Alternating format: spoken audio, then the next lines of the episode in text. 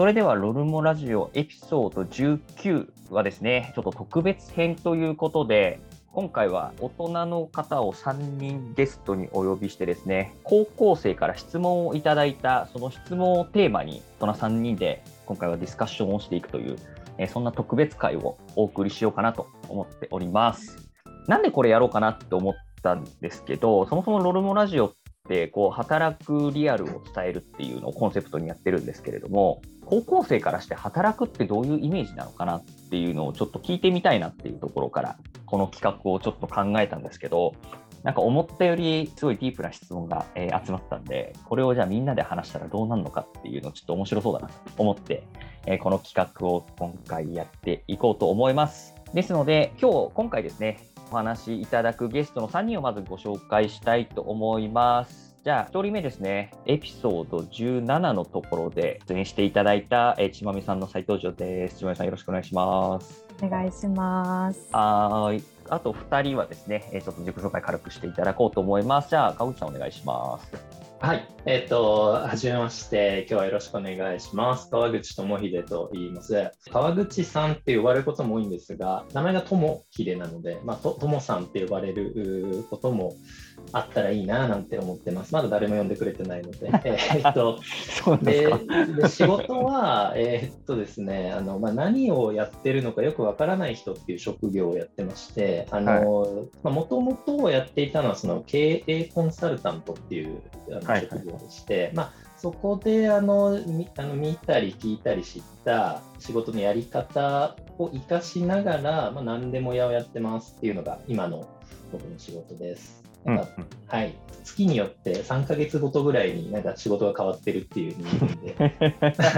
そういうの不安に思う人もいるけど僕はそれを楽しんでやれていてそういう意味では人生あの今のところ楽しいなっていう感じでよろしくお願いします。はいよろしくお願いします。いやいいっすね。3か月ごとにやること変わるといいっすね。僕もそういう感じの仕事なんではい、ちょっとまた機会があれば、えー、本編の方にも出演していただきたいなということで、じゃあもう一人のゲストですね、えー、じゃあ、源太さん、お願いします。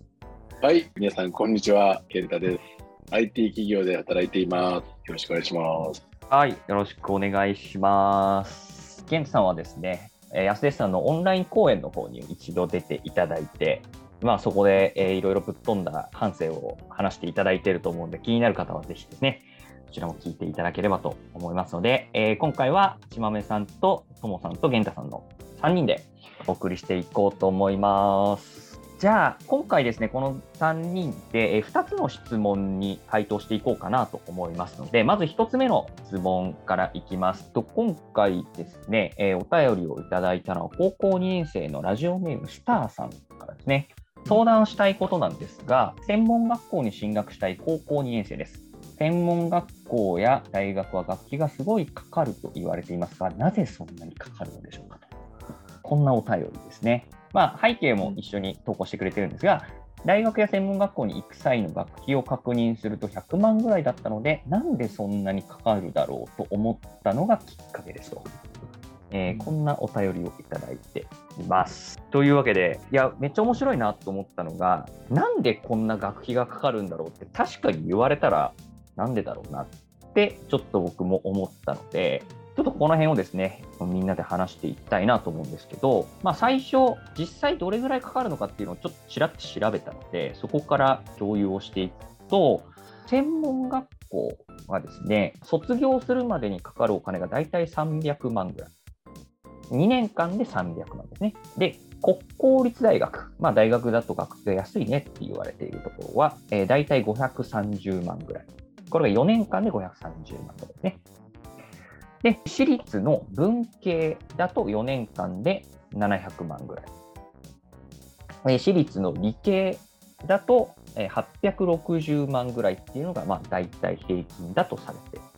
ますと。まあ、これ、まあ、も専門学校と大学って2年間と4年間なので、もちろん学費が違うのはもちろんなんですけれども、えー、なんか1年目に払う金額で比較しようっていう記事があって、1年目に払う金額だと、実は私立の大学よりも専門学校の方が今高いみたいですね。高い、高いもしくは同じぐらい。そうなんですね。らしいです。なので、ね、トータルの金額で考えるか何で考えるかみたいな話になるとは思うんですけれども、まあまあ大体それぐらい、まあ、1年目に120万ぐらいかな、平均でかかるっていうのが専門学校みたいです。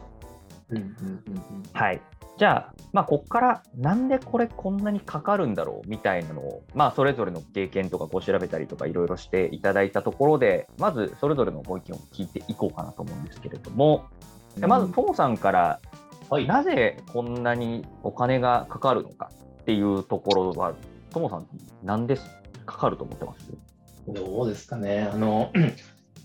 商売やるときにあのはい。値付けってすごい大事じゃないですか。で、センスが出る。であの、例えば大学の先生のお給料にこれだけかかる、大学の建物を作るのにこれだけかかるっていうふうにこう積み上げていって、で、ちょっとだけ利益が出るように、これが値段なんですっていう積み上げるやり方もあれば、うんうん。そういうのもうすっ飛ばして、なんかその高い方がなんか安心感を覚えるっていう、はいはいはいはい。そういうあの、まあ、一般のお買い物もそうですけど、なんかそういうその、わわざと高い値段を言った方が逆に満足度が上がるっていう、まあ、ブランド品とかそうですねっていうのがあったりとか、はいあとはその各社横並びの話で、なんかなんとか大学で、えっと、何万円だったからうちもまあそれぐらいとか、なんかそういう人と比べていくらとかあるじゃないですか。はいはいはい。結局はその大学も経営をしていかないと潰れちゃうので、その辺を考えて、かつ、ななんていうんですかね、こう、まあ、できるだけこう大学で囲ってる人間に苦労させないようにっていうふうなことも考えると、うん。ていうんだろう、どうしても学生目線になりきれずに、でまあ、その大学のため、先生たちのためっていうふうに、あんまり理由になってない理由でこう値段が決まったりすることもあるんじゃないかなっていうふうには思います。はい。はいはいはい、そうですね。だからそもそもこの大学の学費って誰目線で作った学費なのみたいな話ですね、今のは。うん、そうですね。まあ確かに必要なお金がこれぐらいで、で、まあ、正直周りの大学もこんな感じだからこんな感じかなみたいな。確かにそう考えると学生とかから見たら確かになんでこんな高いみたいな風にうん思うのは確かにそれはめっちゃありそうですね。玄太さんとかはどう思います？これ。高いですよね。まあ、なんかその奨学金の問題とかもあるじゃないですか。はいはいはい。まあなんか僕もなんかその実際学校を作りたいなと思った時期があって結構調べてた時があってやっぱなんかはいはい僕大きく3つかなと思ってるんですよ、理由としては。はいはいえー。一つはなんか法律の問題があるかなと思ってうんうん。その結局文科省が定めてる学校を作る時の基準っていうのに校舎を設立ってあるんですよね。うん、そうなんですよね。校舎がないとダメなんですよ、今。そうなんですよ。だから、そうおっしゃる通り、だからその N 校みたいなその先進的な推進される高校だっても沖縄にうん、一応、定款上、まあ、作ったりとかありますねす。るような、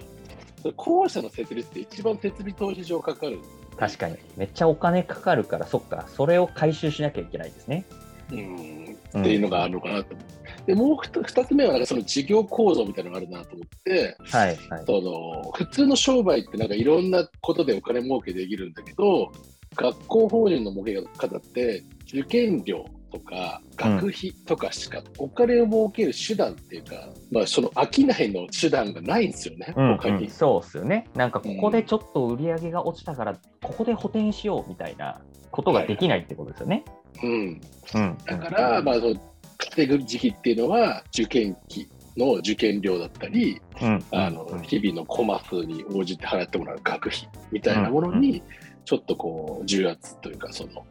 傾斜がかかってるのかなってういうんのはうんうんで確かに。そうなんですよ。確かに。塾とかだと、なんかやばいってなったら、夏期講習費で稼ぐみたいな、なんか、まあ、別の稼ぎ方があるっちゃあるんで、確かにそれは大学だと難しいですよねって話ですうね。ん、なんかあと、なんかその学校の支出別なみたいみたいなとこ見てたら、やっぱりさっき正志さんがおっしゃったようにか、あの人件費、その講師とかに払う人件費うんっていうところと、あとやっぱその設備投資費がすごいかかってるっぽくて、うん、結局あんだけバカでかいんで、冷房使うにしても、確かに。機材 とか、そのまあ、とにかくトイレの数とかにしてもとにかく大きいから、うんうん。その設備を、まあ、回していくっていうだけでもかなりのお金かかっちゃうんで、まあ、今の時代に合ってるかつは合ってないなとうんうん。うん思うんで、まあ、未来は安く、この法律変わってこうしたら立てなくてもいいよって僕はなると思ってるんで、安くなるよとは思ってるんですけど、確かに今は高いよなと思いうんます。うんうん島根さんどうですか？なんか理由があればとか今のお二人のコメントに対してとかでも何でもいいですけど。ああ、でもすごいお二人が、あそうだなって思う、納得のいく答えを していただいたんで、私からなんか追加で何かっていうのはないんですけど、まあでも設備投資費とまあ人件費っていうのが主なのかなっていううんうん。ところ、で本当にあの玄太さんがおっしゃってた通り建物建ててもそれを維持しなきゃいけないとかそれこそ耐震性が弱かったら建て直すとかって、意外とその大学って建物多いしいろんななんとかキャンパスとかこう分かれてたりすると、うんうん。そういうところで意外と建物のにかけてるお金とかその維持費っていうのにかかってるのかなっていうのとあとなんか年々学費が上がり続けてるっていうところに関してはやっぱ少子化っていうところで入ってくる学生から取れる金額を上げていかないと今までもらってたお金が維持できないっていうところもあって多分これから入学するあの学生にとってはちょっと負担の大きいうん仕組みになっちゃってるのかなっていうのはうん感じました。うんうんうんうんうん確かにそうですね。もう少子化の問題はもう大学からしたらもうマジで単単純にお客さん減ってるって話なんで、うん、そうですね。うんもう安くはなかなかできないよねっていうのが多分大学側の話かなと思って